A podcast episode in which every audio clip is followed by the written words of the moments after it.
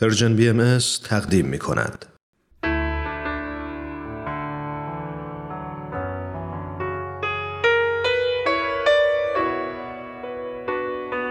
یادی از گذشته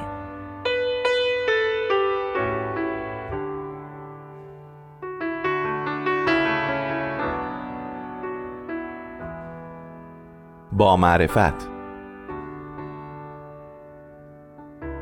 روزای اول دبیرستان هر وقت از مدرسه برمیگشتم خونه مادرم با نگرانی سر و صورتم رو بررسی می‌کرد که نکنه از معلم یا مدیر و نازم سیلی خورده باشم. از وقتی شنیده بود بچه ها تو دبیرستان تنبیه بدنی میشن دیگه به حال خودش نبود. یه روز بهش گفتم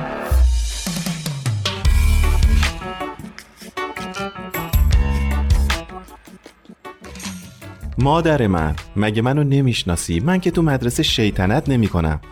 امثال حمید و تنبیه می‌کنن. از بس که شره. امروزم یه سیلی جانانه خورد. اینو گفتم و یهو دیدم چشمای مادرم پر از اشک شد. گفتم مادر جان منو نها حمید و سیلی زدن. گفت چه فرقی می‌کنه؟ اونم مثل تو. اونم عزیز دل مادرشه. اینو گفت و گریهش شدیدتر شد. ما با این احساساتی بودن مادرمون همیشه داستان داشتیم. برای همراهی من و برادرم میشست کنار ما و با هیجان فوتبال نگاه می‌کرد. تیم مورد علاقه ما رو حسابی تشویق می‌کرد و کلی با ما بالا و پایین میپرید. اما وقتی میبردیم و ما شروع می‌کردیم خوشحالی کردن باز می‌دیدیم الان که اشکاش در بیاد.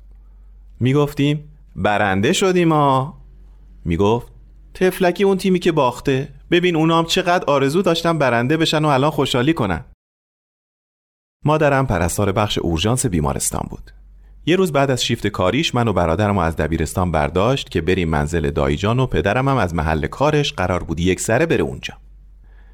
تو مسیر از یه اتوبان خلوت رد می شدیم که دیدیم کنار جاده یه خانمی نشسته و تا ماشین ما رو دید که از دور میاد با بیحالی دست تکون داد. مادرم گفت ای وای مثل اینکه حالش خوب نیست. و ماشین رو نگه داشت. پیاده شد و رفت طرف اون خانم و زیر بغلش رو گرفت و نشوندش روی صندلی عقب ماشین کنار برادرم و کمی آب خوردن بهش داد. اون خانم گفت خدا عمرت بده خواهرم. فکر کنم گرما زده شدم. هیچ ماشینی هم از اینجا رد نمیشه.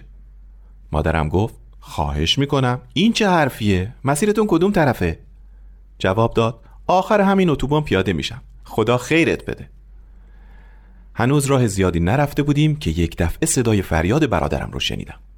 برگشتم و دیدم اون خانم یه چاقو گرفته زیر گلوش. وقتی مادرم توی آینه این صحنه رو دید رنگش مثل گچ سفید شد و گفت چی کار می‌کنی خانم؟ همین الان چاقو رو بیار پایین. اون خانم گفت بزن کنار نگه دار سویچو بذار رو ماشین باشه. همتون پیاده شین کیفاتون هم بمونه تو ماشین. یالا. همین موقع یه ماشین دیگه که سرنشینهاش دو تا مرد بودن از پشت سر اومد و طوری به ماشین ما نزدیک شد که مادرم ناچار شد توقف کنه. یکی از سرنشینای اون ماشین پیاده شد و با خشونت درهای ماشین ما رو باز کرد و ما رو پیاده کرد. بعد نشست پشت فرمون و با سرعت گاز داد و رفت و اون یکی ماشینم به دنبالش.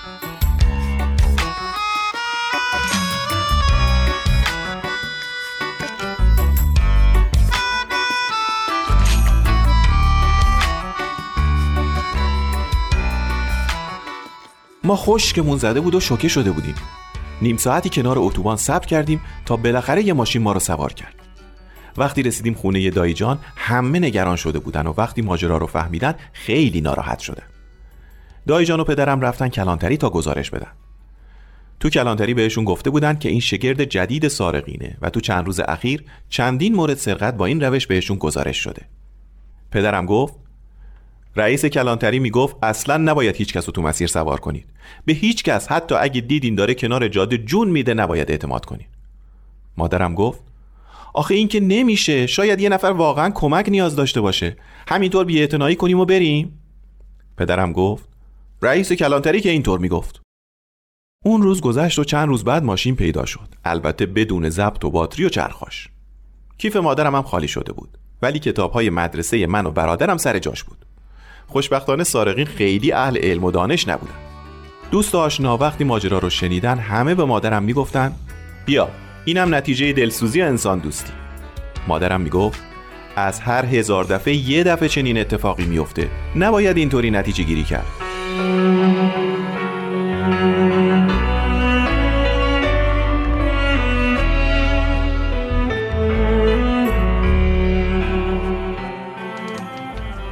مدتی گذشت و یه روز مادرم از بیمارستان که اومد هممون رو جمع کرد و گفت حدس بزنید امروز کیو دیدم؟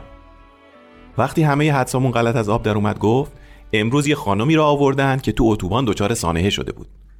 اول فکر کردیم ماشین بهش زده ولی بعد گفتن از ماشین پرتش کردن بیرون. خوشبختانه خیلی حالش وخیم نبود و زود به هوش اومد. هر دومون یه مدت به هم خیره موندیم و یه دفعه هر دو هم دیگر رو شناختیم. همون خانمی بود که اون روز سوارش کردیم و سارق از آب در اومد. من از جان پریدم و گفتم جدی؟ کار خدا رو ببین پلیس خبر کردی؟ مادرم گفت خودش هم همین انتظار رو داشت ولی من اونجا وظیفم معالجه اون بود نه چیز دیگه. ازش پرسیدم چطور این اتفاق افتاد. گفت ماشینی که سوارش کرده بود به محض اینکه فهمیده قضیه سرقته تو یه لحظه راننده در سمت اون رو باز کرده و هولش داده بیرون و در رفته بعد هم دستاش رسیدن و رسوندنش بیمارستان. وقتی شیفتم تموم شد صدام کرد و گفت خیلی معرفت به خرج دادی که منو لو ندادی. ببخش که طلاهاتو فروختم. فقط این یکی رو نگه داشتم. و از دستش انگشتر عروسیمو در آورد و بهم داد. مادرم با خوشحالی دستشو نشونمون داد انقدر خوشحالیش معصومانه بود که به ما هم سرایت کرد. پدرم گفت پس به افتخار این اتفاق میمون و مبارک حاضر شید شام میریم بیرون.